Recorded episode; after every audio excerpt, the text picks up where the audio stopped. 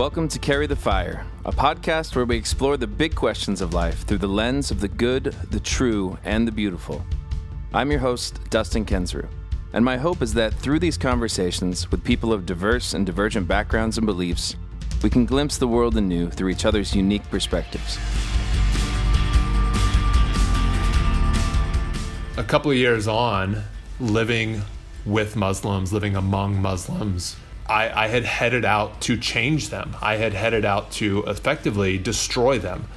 I wanted to live in a world mm. where there were no Muslims. Just like my soldier friends, many wanted to live in a world where there were no Muslims.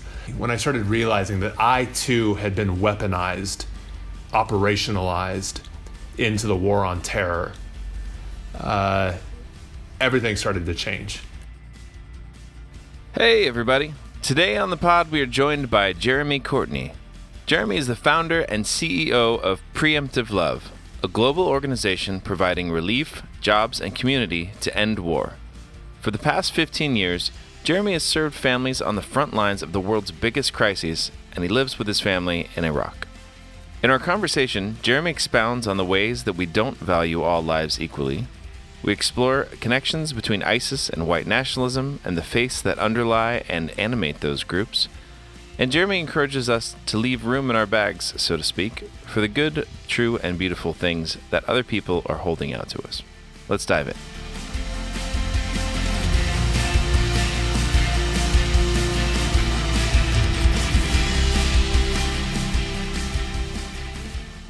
Cool, man. Thanks for uh, taking the time. I appreciate it. Yeah, absolutely. Yeah, man. So, uh, yeah, we talk about the good, the true, and the beautiful on the show, but I like to start off kind of getting under and around and through all those by asking uh, what would cause you to feel a deep sense of wonder when you were a kid? As a kid? Um, yeah. Hmm.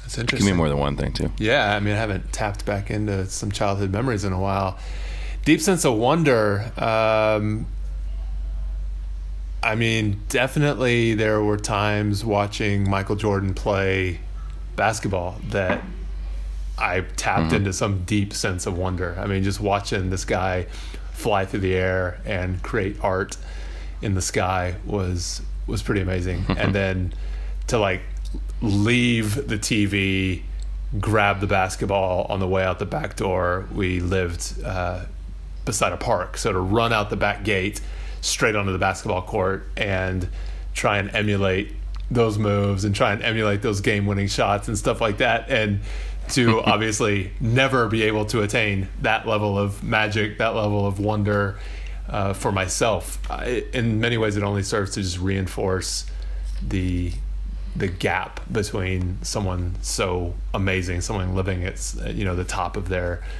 their art and their craft. So there, there was something very otherworldly as a child uh, watching Jordan and then going out and trying to emulate that. That's cool. I think you might be the second person that specifically mentioned that, which is which is cool. Hmm. um, that's fine. I mean, I'm I was not like so sporty when I was a kid, but I definitely remember watching like during that time and it being pretty pretty special. That's cool. Yeah. So maybe if you would, if you wouldn't mind giving uh, listeners like a little bit of uh, a background on what's going on with you, what you're doing over uh, in Iraq, I feel like it'll kind of ground a lot of the other stuff we're talking about. Yeah, so I, I moved to Iraq, the country of Iraq, with my family shortly after September 11th. Um, there's there's a lot of ground that I'll kind of skip over here that I cover more fully yeah. in uh, in other places in my book Love Anyway. But but suffice it to say, I ended up la- landing in Iraq in the middle of the Iraq War. We had a one year old little girl with us, um, and my wife Jessica quickly got pregnant with our second child, Micah. So within within a year, we've got two babies in Iraq and um, we're trying to figure out what we can do to play a role in the humanitarian crisis that is war. And uh, Iraq was really at mm. the height of its civil war at that time. Things were, were really coming off the rails. It was a pretty dangerous time in a lot of the country. And uh, that's when we moved in to try and see what we could do to, to make a difference. We ended up starting an organization called Preemptive Love, and we've now um, we've been in Iraq for 14 years, and we've grown the work from Iraq into a number of other places, Syria.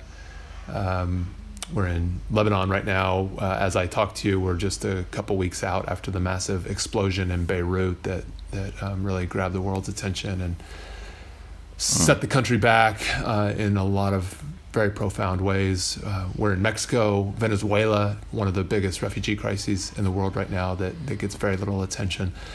So, Iraq is still our home, but we've been able to grow our work outside of Iraq really into uh, more of a global organization.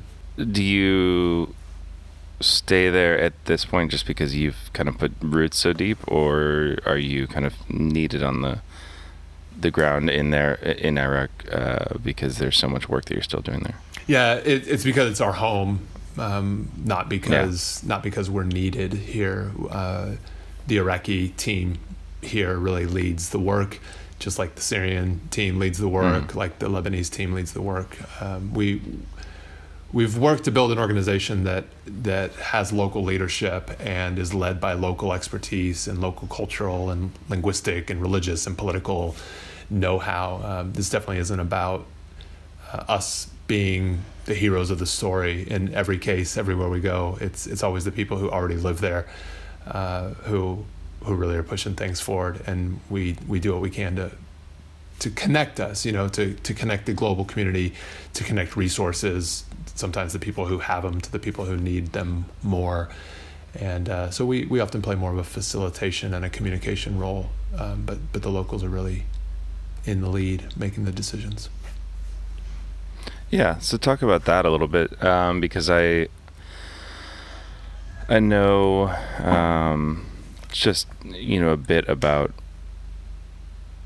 Uh, I think you've talked about your ideas of like what you kind of went to do and uh, shifted some. Like you, you grew up uh, in the church with kind of like a mission mindset that uh, a lot of us who grew up in the church kind of picked up, and uh, I feel like you came to associate some of the that way of thinking with um, maybe a softer form of empire over time, uh, and uh, maybe none less destructive though softer looking. Um, but how has that um, shifted for you, and how has that impacted the way that you do things in trying to create aid locally, like you've been talking about?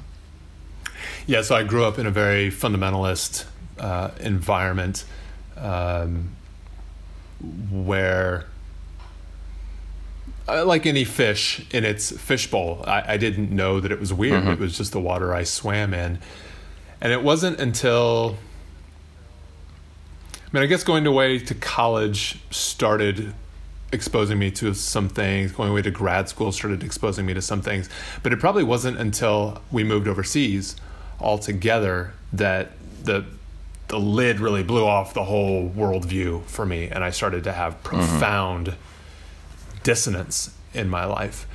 Yeah. Um, right after 9 11, uh, I don't know where you grew up or where you were at that time. I was in Texas. And uh, you know, from for me and f- at that time I was in grad school, 9/11 terror attacks on our country, and it felt like the whole country just divided into a bit of a us versus them mentality. Mm-hmm. And a lot of my neighbors, a lot of the people I was in church with, family, it was like we got to go get those Muslims. We got to bomb them back to the Stone Age. Um, stuff like that was a, a pretty normal way of talking. So it felt like there was just one or two ways to be good, to be a good person in that environment. Mm-hmm. Um, you were a good person if you grabbed your gun and enlisted in military type service and headed out to war. That was one way to be a good patriot and and serve the cause, save the country. Uh, that wasn't really my style, I guess. Uh, my dad wasn't in the military, but my grandfather and my uncles were. So we had a little bit of it in our family, but but it had kind of skipped a generation, and so I, I wasn't immediately proximate to the the military impulse. Mm-hmm. My dad was a pastor, and my my grandfather had ultimately become a pastor as well. So my inclination wasn't to grab my gun and go off to war. It was to grab my Bible and go off to war. Mm-hmm. And I I thought I was very different. Um, I would have never said I was going off to war at that time. I, I actually thought I was headed in a very opposite direction from the soldiers. But a couple of years on, living with Muslims, living among Muslims, I, I had headed out to change them. I had headed out to effectively destroy them. I wanted to live in a world mm. where there were no Muslims. Just like my soldier friends, many wanted to live in a world where there were no Muslims. Their tool of choice were tanks and guns. My tool of choice was the Bible, but the outcome was generally the same. We wanted to create American, mm-hmm. America loving Christians, both of us. And when when that started dawning on me, when I started realizing that I too had been weaponized, operationalized into the war on terror, uh, everything started to change, kind of kind of piece by piece, and the the entire worldview, the entire religious construct, it, it all just started to to fall apart for me slowly. Hmm so you start grappling with that. Um, does that like is that realization part of how you start actually doing the nuts and bolts of your organization on the ground and and making things so that they're locally sustainable and kind of separated from the organization almost by a by a certain degree yeah, I mean, it's whether you look at it from a missionary standpoint or uh, an aid standpoint, there's there's a phrase that both industries are are kind of aware of, and it's this idea of a white savior. Um, where mm-hmm. where the the white man, the colonist, the colonizer comes in from the outside to teach you poor, pitiful humans what it means to be saved and how we mm-hmm. we can save you or we can lead you to salvation.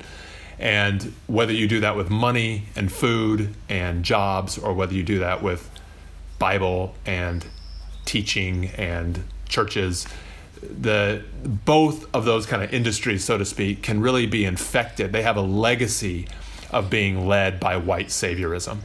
And so when when I started waking up to the let's just call it toxicity to use a, a, kind of common word today the, the the the poison the toxicity of that worldview that I so fully believed in so fully embodied as a missionary where I thought I had the truth I was right they were fundamentally wrong and I needed to eradicate them and their religion and woo them over to my side.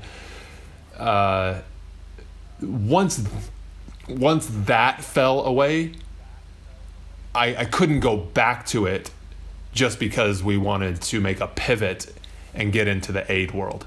So we, we mm-hmm. all of mm-hmm. that initial stuff that I'm talking about, that missionary stuff, that took place in Turkey. That was the first place that we okay. landed. So we moved to Turkey right after September 11th, and I had this profound awakening experience where all of that kind of conversionary approach, eradicate the Muslims approach, it it died. It fell away. And when we moved to Iraq, it was about moving into a war environment. It was about moving into humanitarian work.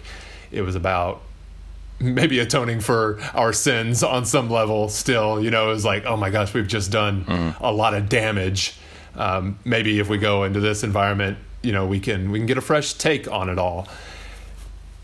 Yeah. I, I don't think we were going to go back into the same kind of white saviorism because the whole the whole model had just been blown up in our in our yeah. minds. So we've made mistakes to be sure there was a, a residue of it or a legacy of it or a stank of it that kind of sticks around for a while. Mm. We made mistakes, but but we avoided being rooted in it, I think.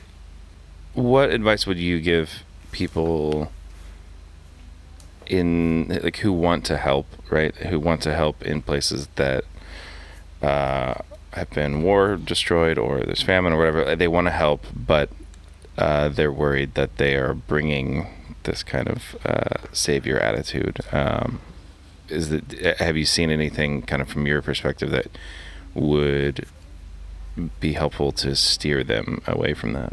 Hmm. I mean, at this point in world history, I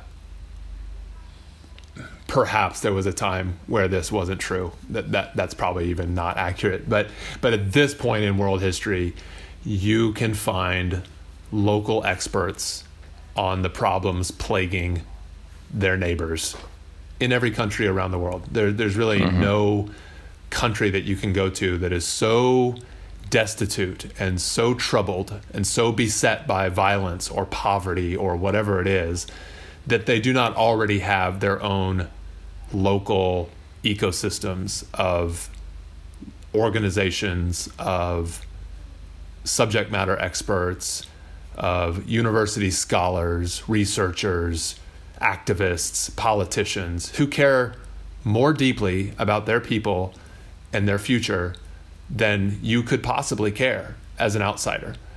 So just because mm-hmm. you're the one suddenly waking up to a thing, or because you're the one who's taken a special interest or gone through a course or studied something in college and, and you feel it deeply, it doesn't mean your need to help them because it satiates something in yourself should displace or supersede their rights and agency to mm-hmm. to to have you know real control to help their own people to stand in the lead to to give advice to give answers to have the power to make decisions so local leadership proximity depth of knowledge is is something that I think at its best is found locally, not something we import from abroad or externally. Mm-hmm. Yeah, I think that's helpful. Something that I felt like was really refreshing was seeing. Um, was watching the uh, like the half hour doc that you guys made for uh, the Love Anyway um, kind of campaign, and you talk about uh, how 9/11 took 3,000 lives, and then the Iraq War, which uh, is not really connected, though we kind of connected it in the minds of uh, Americans, uh, took some half million lives or more. Uh, and I feel like a lot of people don't really have any perspective on that. Maybe don't know about it. Have have not really took the time to think about it. Um, what kind of reactions do you get? Do you get people kind of pushing back on that, or or, or being surprised? Um, I don't know. Have you dealt with that a lot? Yeah, there. So we toured behind that documentary for all of last mm-hmm. fall, and I, I was on the road nonstop for a couple of months. We did 60 some dates across the country, north to south, east to west. And it was it was an amazing time to be in venues large and small where we'd screen the film and then we'd have a talk back session everywhere we went. And you know, honestly the the the out loud reception was always very good. Um, mm-hmm almost always very good. We only had a few environments where a couple of people strongly pushed back and took exception to our critique of the Iraq War or or critique of American foreign policy or later on in the documentary kind of critique of America's history and legacy of institutionalized yeah. racism things like that. Uh, generally I would say that the audience that selected to be a part of these events and selected to come and go deeper with us were apparently already of a, an ilk or an orientation that they were they were primed for this conversation. There were only some environments mm-hmm. where where we got pretty significant pushback against that. I appreciated the pushback because it was it was a true, authentic representation of the worldview of the people who are offering it up. They they genuinely believe there is no place to criticize American foreign policy, or there's no place to criticize the American military, um, or they believe that somehow Muslims truly are this nefarious one billion person force that is a threat to our world. So I appreciated that we were able to create an environment where they would say the truth about what they believe, because at least at least we could then have a a robust conversation about whether that was predicated on right assumptions or whether it was just bigotry. Mm-hmm. Um, and that that was really the, the point of the tour and the point of the documentary in a lot of ways is to to facilitate those kinds of conversations. Yeah, I, I don't know. I don't know what it is. If it's something just in the human psyche, or if it's something uniquely American, that it's so hard to connect the reality of massive death and suffering that is outside of your your little thing you know? Like i mean well, we obviously live in a, a, a large country in the states. Yep. it's a lot of people but we have this idea of this is our tribe right? And so if our people are killed that is unacceptable. And then that then justifies any amount of, of death or suffering somewhere else. Um, I feel like the the amount that we've swallowed that, um, you know, especially in I think in the church in the conservative church is is really disturbing um, because it, it I think it gets down to like there's a different active theology going on inside of us at times than we would you know preach on a Sunday morning. And I mean, this is at the core of it. What the statement "Black Lives Matter" is really attempting to press into our into the forefront of our collective conversation is some lives clearly by lived experience are valued less than others. And so clearly there are there are many many institutions structures communities for whom it apparently takes five black people to equal the relative worth of one white woman you know? Like that mm-hmm. that's that's what we're trying to tell you. We're not saying white lives don't matter.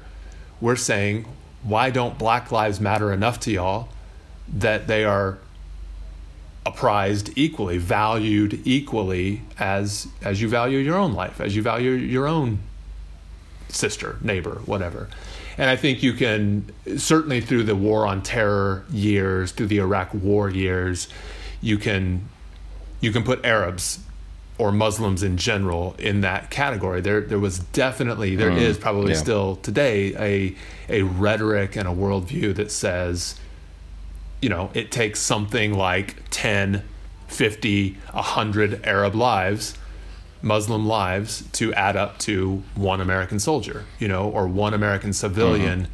killed by terrorism. And I think that's that's what that sequence in the documentary is meant to elucidate a little bit. You're right. There is an element not just of uh, of like a nationalistic uh, tribalism, but also there's layers of racism and other kind of bigotry that's woven into there because you would if if there was a bomb in you know uh, Britain or Germany uh, we would equate that differently based on you know uh, there were at least like I mean those places are fairly diverse at this point too but you'd still have this idea of like oh my gosh all of those those white people were killed there like it just uh, they're you know they're they're totally. Western. They're kind of part of our our team, you know, and uh, and so That's those right. lives matter more, and it's uh, it's rough. Yeah, I mean, you could we, we we felt it very acutely during the the height of the ISIS years in Iraq when there were these you know kind of lone wolf attacks in France or the U.S. and mm-hmm. you would see you would see a handful of people die, which was horrible and should never have happened and was morally reprehensible and wrong. But on the same exact day, you'd see 10 times that many people die in a single attack from American airstrikes or Russian airstrikes in Syria or in Iraq. And those wouldn't get any coverage at all. And so it, it really is never as simple as all life is equal. That you are you're really right mm-hmm. that there's there is a I mean, yes, all life is fundamentally equal, but but we don't we don't live as though that's true. We don't orient our lives and our tweets and our outrage as though that's true. We we definitely overweight it toward certain skin tones, certain nationalities, certain beloved cities like Paris more than others. Mm-hmm. Yeah, let's talk about ISIS a bit. Uh, in that the documentary, you start to. Uh, is I was glad you kind of went there, but as I as I was watching the beginning, I was like, I was making those connections, and then you you brought them out later. I was like, oh man, he's going there. This is good. Um, but you're you're watching ISIS uh, on the ground there, and then you're seeing. Oh no, you you came back. Uh, I can't remember why you came back. You flew back, and it was the morning of the Charlottesville rally, right? Yeah. So I, we were in the height of the the anti-ISIS campaign, where ISIS controls Mosul, and we've been embedded with the Iraqi military, doing humanitarian work street by street. So. The Iraqi military would free one street from ISIS, push ISIS deeper into the city, and then that whole street of civilians would become free and they will have been starved out and need a medical care, food, water, whatever. So we would be on one street delivering emergency aid while the military is bombing and shooting one street over, and ISIS is shooting at us and shooting at the military all at the same time. I I needed to leave that war theater, leave home in Iraq, and go do an event in the United States. So I got on a plane, touched down in the South, and went to the hotel and started immediately seeing news coverage on CNN of the Unite the Right rallies. This was this was the what Friday or Saturday night where they were doing tiki torches marching through the streets. You will not mm-hmm. replace us. You will not replace us. And you know, by by the next day, it was okay. That was Friday night. Then on Saturday, um, all the counter protesters came out. The car drove through the masses, killed Heather Heyer, injured some other people, and it. I mean, watching those guys marching down the street, tiki torches, um, screaming about a return to the past. It it looks so similar to the tactics of of ISIS, marauding their way down the highway. Uh, waving guns, screaming about a return to the past. Um, in both cases, both groups want to go back to a time that felt more comfortable for them, where they had more dominance, more control, more control over women, more control over gay people, more control over, you know, whatever. Um, their theology was predominant, and they felt like they were able to better lock out the secular, liberalizing forces of of the world. And when you've lived terrorism, when you've looked terrorism in the eye, one way or the other, you you you can see it in other places. You can start to see patterns. You can start to see similarities, and um, I don't know. It, it, it has not to look at white power, white nationalism, white supremacy in the United States, and to call it terrorism or terroristic has just felt very natural to us for for a long time because it it's just the inverse or mirror image of what it has looked like in the hands of Al Qaeda or ISIS on on this side of the world. Yeah, and I think it's helpful to see those connections, especially as um, I think a lot of people end up viewing Islam as or as, as, certain kinds of like terrorism and authoritarian regimes as some sort of determined outcome from uh, an Islamic worldview, uh, which is totally false. But uh, you can see these same tendencies coming out from a supposed Christian uh, worldview, uh, and realize that the problem is not the religious issue at all. It's it's uh, it's something else. Um, in in your interactions with these things, what what do you feel like that common thread is? I would I would say it maybe slightly differently. Um, okay. I wouldn't deny for Islam or for Christianity or for Hinduism, for that matter, that religion is the problem. I think religion is part of the problem. Theology is part okay. of the problem.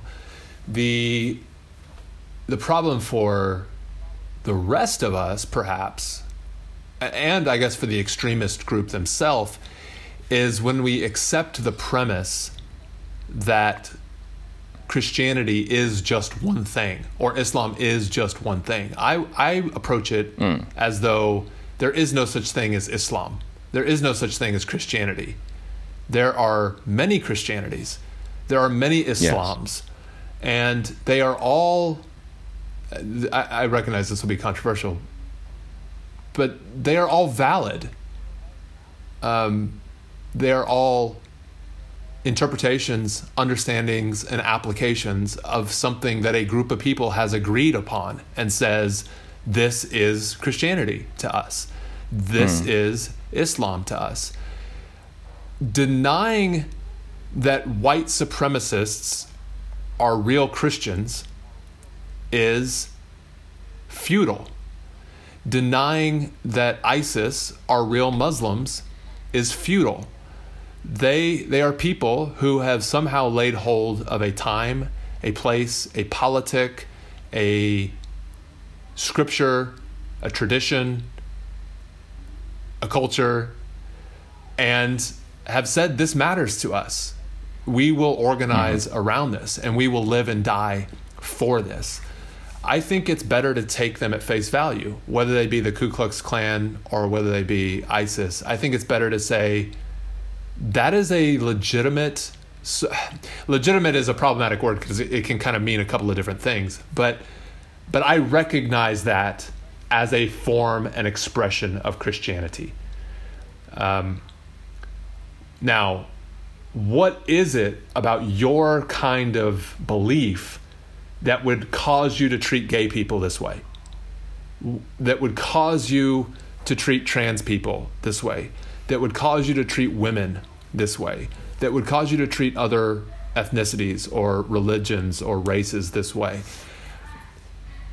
I think it's better to accept that there are real scriptures and real traditions that can give rise to that kind mm-hmm. of expression I think that's more helpful than it is to just go, oh, those people aren't real. They aren't real Christians. They aren't real Muslims. Yeah.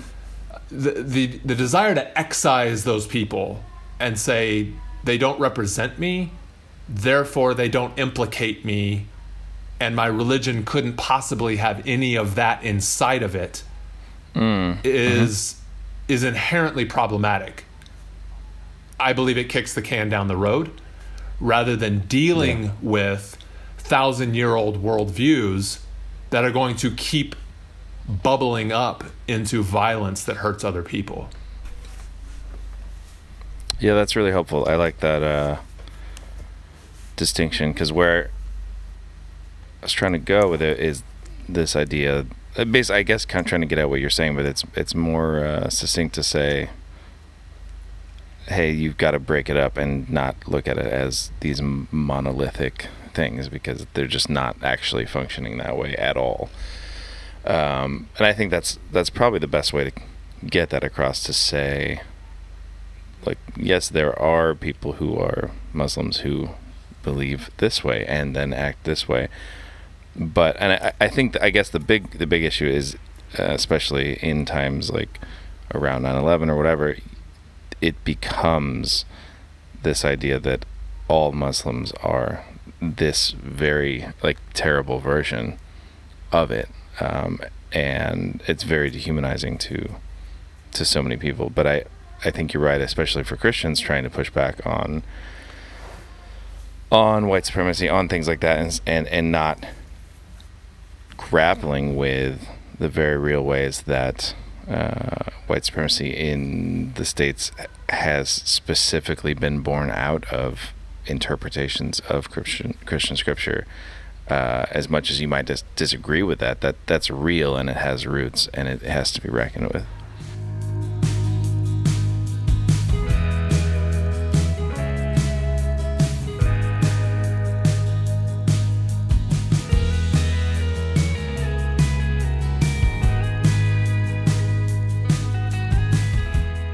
I, would like to hear a little bit more on the way that your connection with um, people of other faith traditions has affected your own faith and practice because you've come into contact with uh, a lot of Muslims, with the Yazidi. Um, I don't know how many other groups, but you've been in deep relationship with um, these people who, at one point, you would have had a bit of a more they are other and, and and now you've been in community with them and seen kind of from the inside and experienced life with them um, how's that affected your own faith and practice?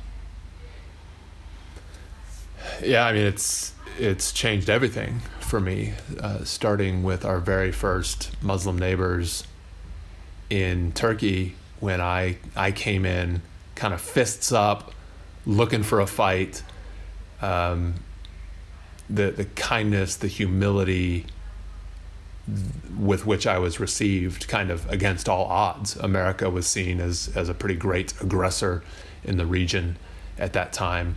Americans were viewed with a lot of suspicion as soldiers, CIA operatives, duplicitous, lying missionaries, which I was. And and yet, even in the midst of that, uh, our neighbors welcomed us with kindness. They they took their version of Islam was so humble and kind and welcoming that they they took the risk of welcoming the threat into their own home in hopes of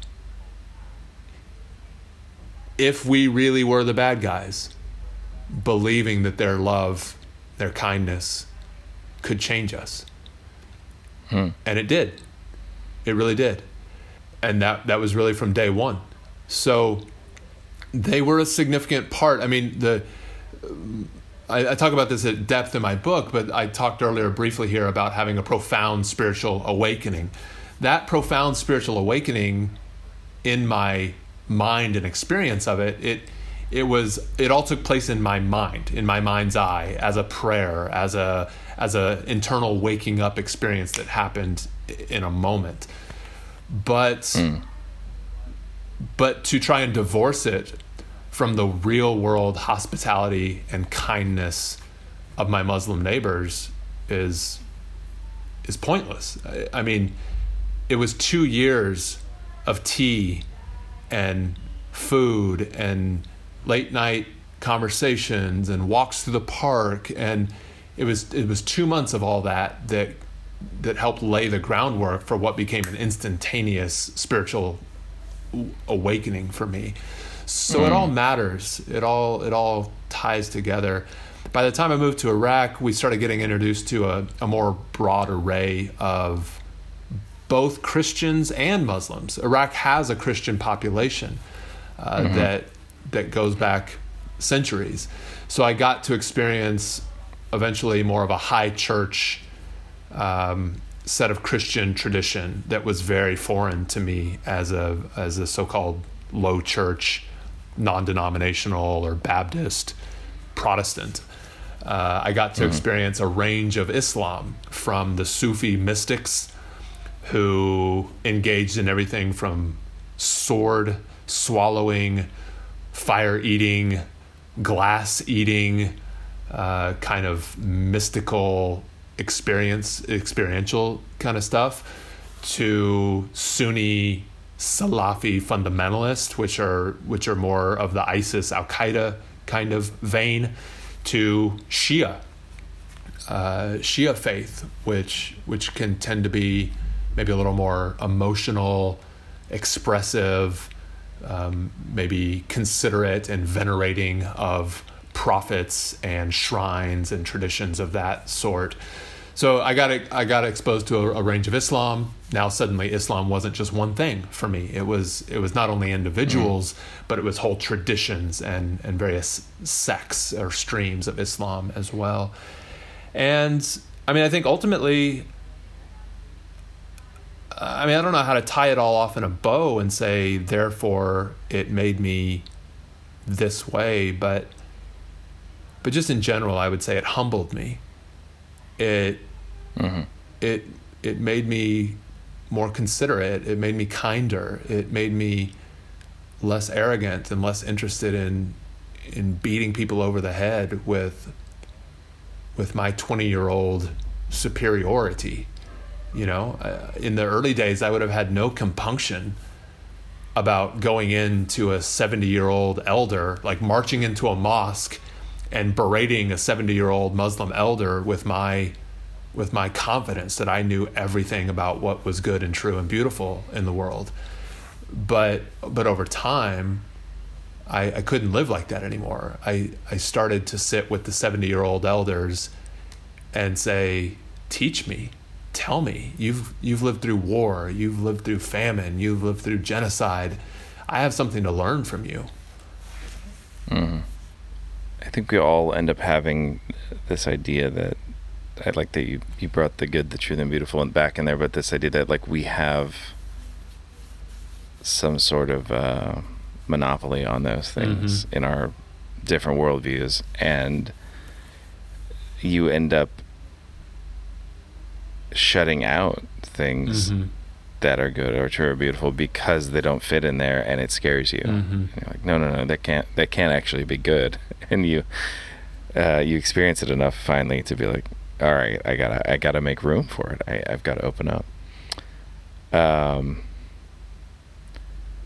you talk about uh, this idea of us belonging to each other. Um, and I just reread Brave New World. I don't know if anyone's ever talked to you about this before, but it, it it's kind of this weird thing in Brave New World where they're talking about um, they they have this condition. Have you read that before? No, I actually literally just put it on my uh, Audible account today to to get into. Okay, uh, it's yeah, it's a good audiobook. I just uh, listened to it that way. Um, there's this idea where uh, they they're they're kind of um, brainwashed uh, from a young age uh, with some different ideas, and one of them is is everyone belongs to everybody else.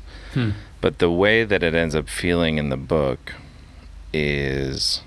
Um, I was trying to think of like why it sounds different because it, it, even when I was reading, I was like, "That's kind of a beautiful idea," and then it doesn't actually manifest yeah. in a beautiful way. Um, and I think the reason is it ends up feeling like in the book, um, it's like especially tied to like sexuality, like everyone has a right to everyone else's body mm. in a hmm. sense. Um, it, it, it, takes away like um, a sense of autonomy or privacy or I don't know, self dignity in certain ways, and, and it almost everyone belongs to everyone as as property almost, mm. which is not what you're you're getting at. Um, I feel like. Uh, the way that you use it is something closer to we should take charge of uh, I don't know what would be the like a, maybe like stewardship of each other instead of ownership. Yeah, something I, I, don't know if you'd want to expand that idea a little more.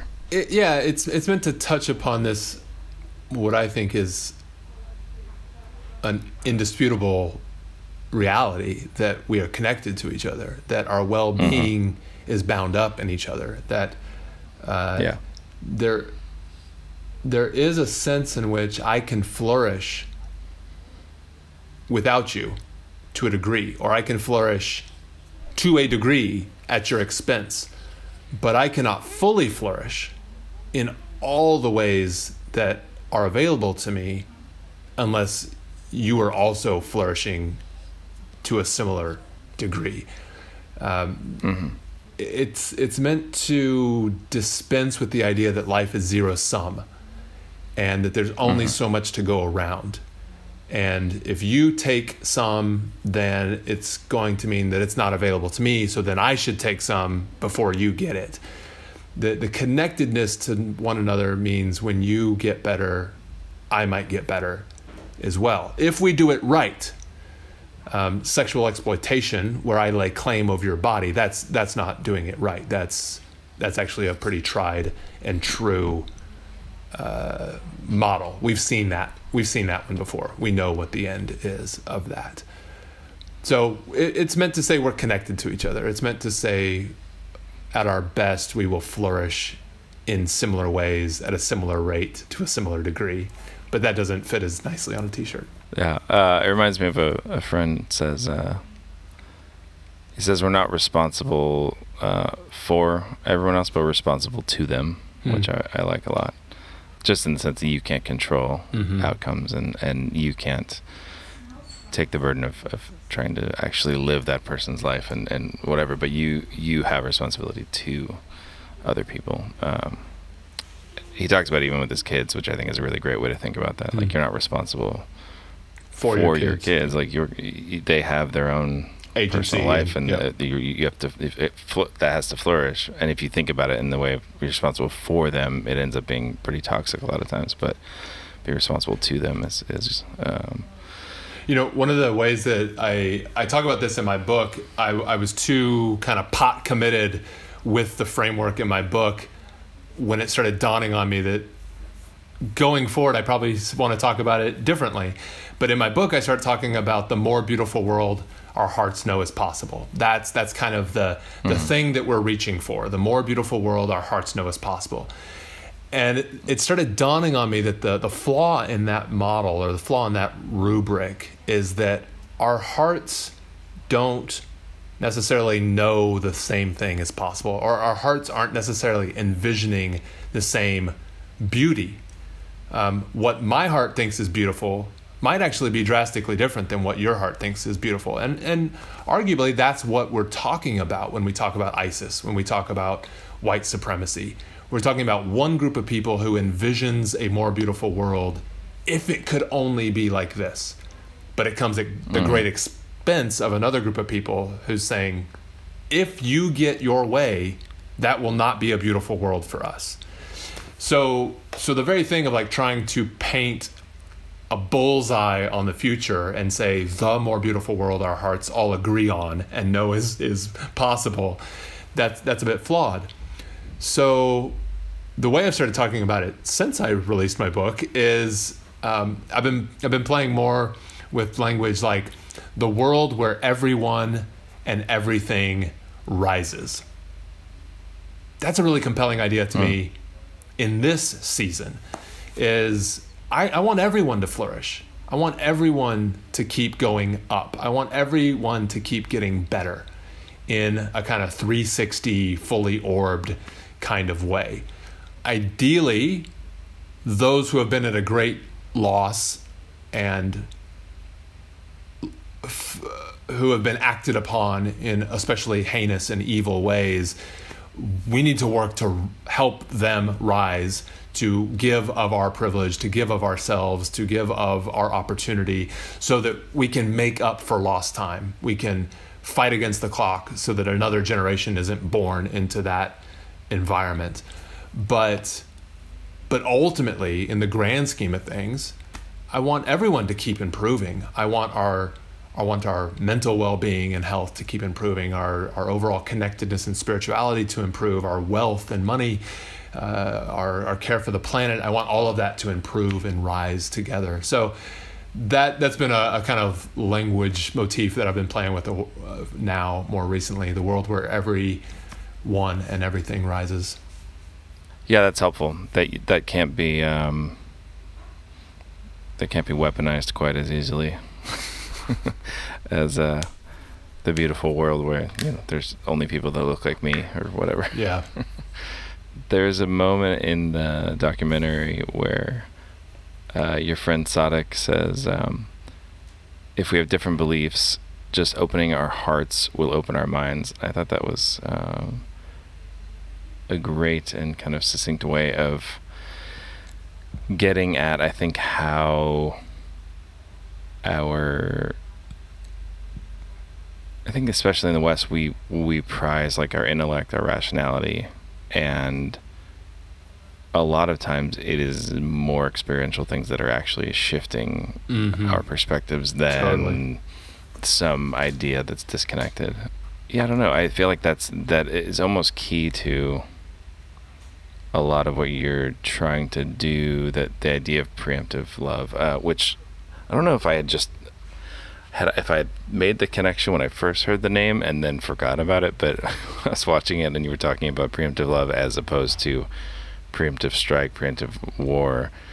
I was like, oh, yeah, that's great. I, I totally, I'd either forgotten or never made that connection, and um, and it's really beautiful. This idea of um, flipping that on its head, like rather than I'm going to attack you, uh, in case you might be wanting to attack me, like flipping that over and be like, I'm going to love you, even though you might be wanting to attack me, and that that encounter is going to change both of us um, for the better. Um, and uh, you share in there. There's a beautiful moment where uh, Sadek gives water to uh, one of the ISIS leaders who's been captured, who who killed his friend. Um, and uh, I was wondering if there's any other stories like that that have really stuck with you of seeing that kind of preemptive love. I even, I mean, I even in your story of the way that the people of uh, Iraq welcomed you in, like they're showing their own preemptive love there in a beautiful way. Uh, Do you have another story that um, would be helpful to hear?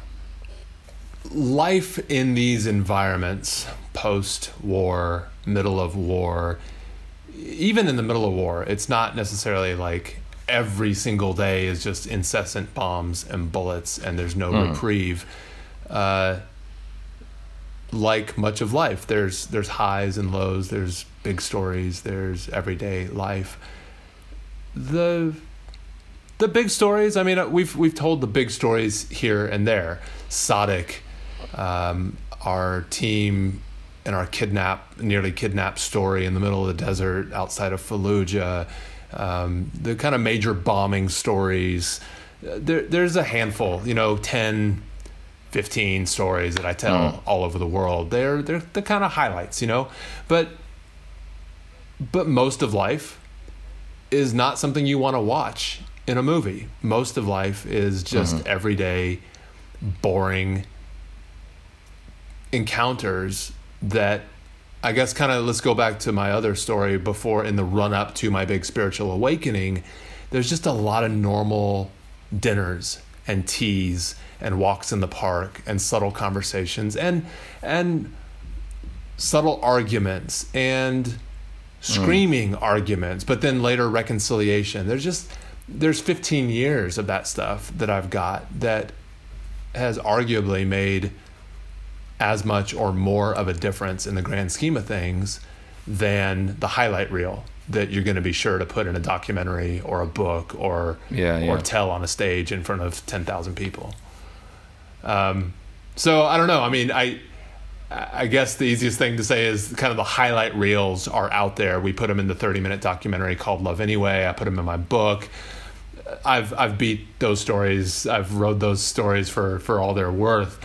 But just like your life, just like the lives of anyone listening in, the real change often comes in the the mundane. It, it comes in the faithfulness mm-hmm. of the day to day. It comes in the discipline of the day to day. It comes in the the getting up and committing yourself to it all over again of the day to day. And so I guess at this stage of my life and growth, I'm a little I'm a little leery or wary of of just reaching for the sensational um, Yeah. because I'm afraid that what that does is it makes all this work seem out of reach rather than normal. And our lived experience of it is that actually There, there's a profound normalcy to making peace, to pursuing peace, to living life with people who are different than you and so very, very much like you. And I, I kind of want to highlight the normalcy of it all these days.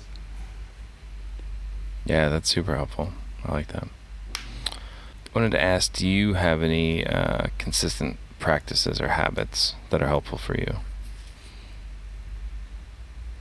it could be could be anything, taking a walk or I don't know, watching TV the other day, something that, that you find is like uh, I mean, just like a, a helpful practice. In some ways, I feel like I probably could have answered this more clearly and confidently pre-COVID. I feel like uh, as we talk here, mm. we're what six months into COVID, and it's been.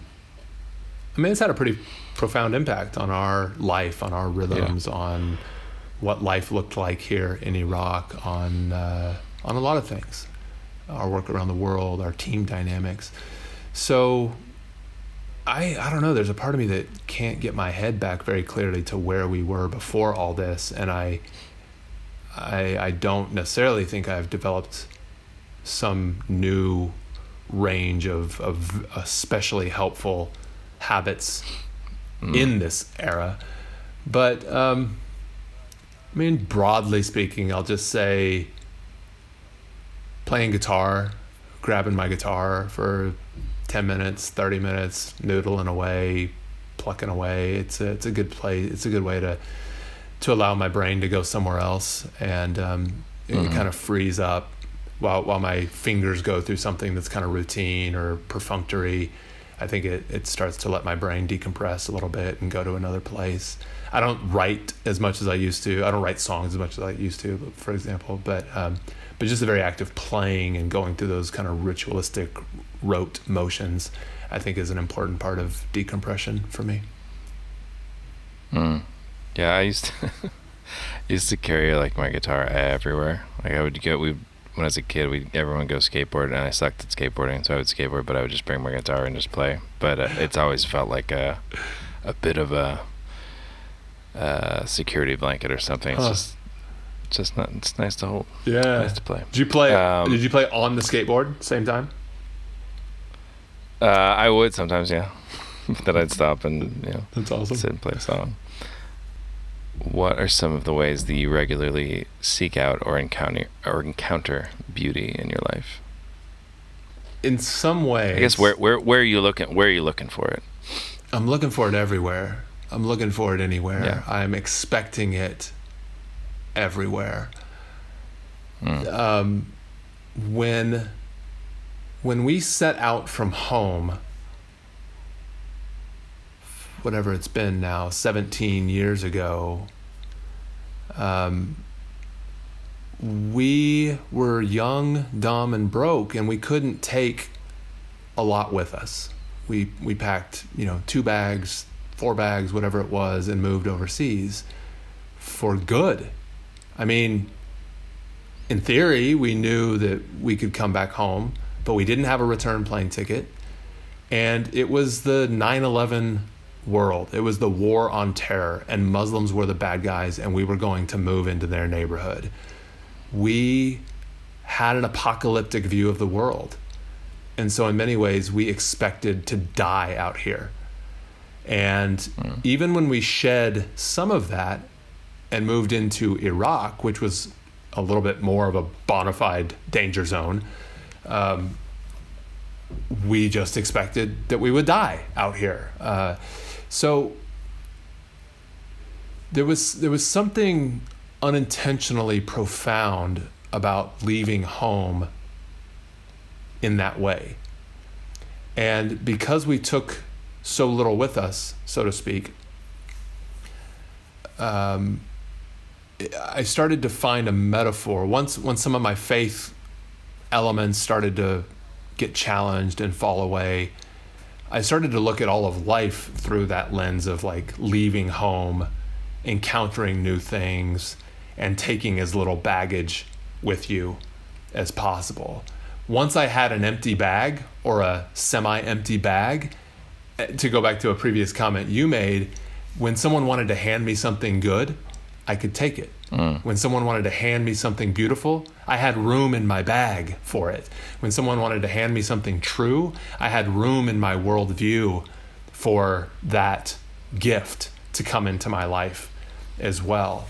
So it, that has become the practice is to not keep my bag so full that I don't have room for what other people, other experiences, other cultures might offer me along the way.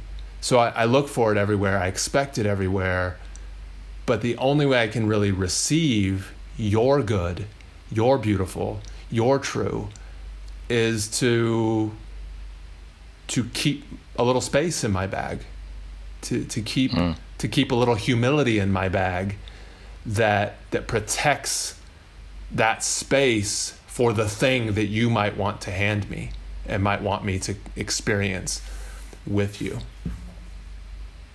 That's nice. I'm sure this will be less profound, but I, I am curious now. Uh, so I'm seeing your your pillows behind you there. Um, I'm curious after living in uh, the middle of a different culture for as long as you have, um, has it shifted your aesthetic uh, sensibilities for art and the way like a house looks or whatever? Like, has that shifted internally for you, or is it just kind of uh, like I'm curious how deep those kind of roots go in people? Yeah, it's an interesting question. Yeah, I, I definitely have a, uh, an appreciation and affinity for it. I mean, our house is.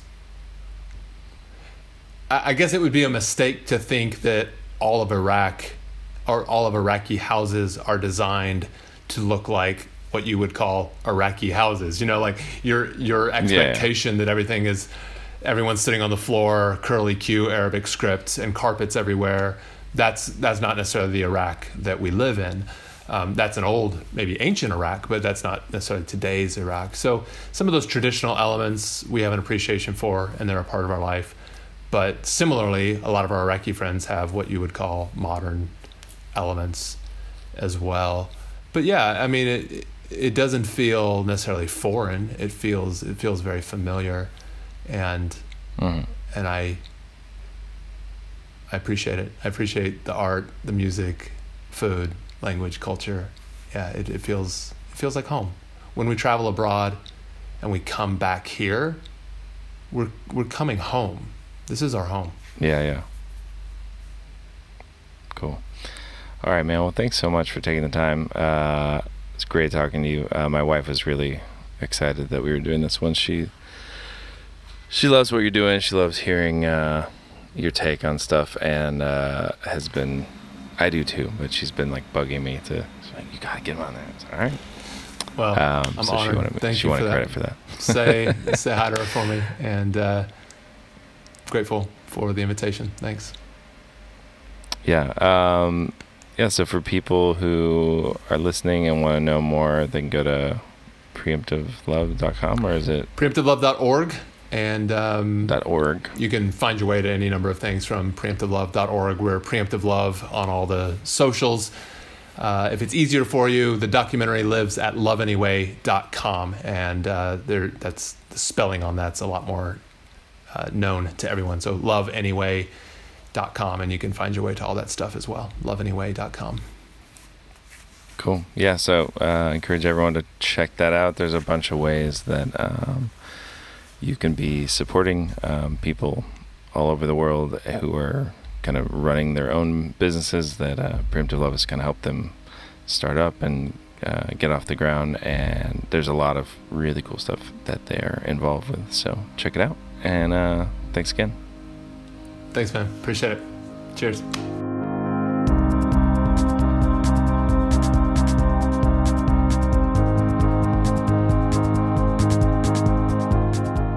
If you have a moment today, it would help a ton if you could leave us a review on Apple Podcasts and share this episode with a friend. Uh, be sure to follow the podcast on Twitter and Instagram at Carry the Fire Pod. I want to thank my producer, Andy Lara, and all of our executive producers Chris Reeves, Tony Panaro, Sam George, Reed Duchess, Thomas Fortcourt, Shamir Hassan, Amy Armstrong, Luis Rivera, Gabe Munoz, Cameron Lane, Hamza Bebehana, Michael Maitland, Adam Collins, Susanna Coleman, Ian Hunt, John Diego, Jess Card, Mark Weiss, Brianna Webb, John Buchan, Denise Sugita, Colin Hawthorne, Brian Weisbecker, Josh Malara, Eric Gonzalez, Matthew Alcon, and Tiffany Payne. Thank you all so much for carrying the fire with me, and I'll see you next time.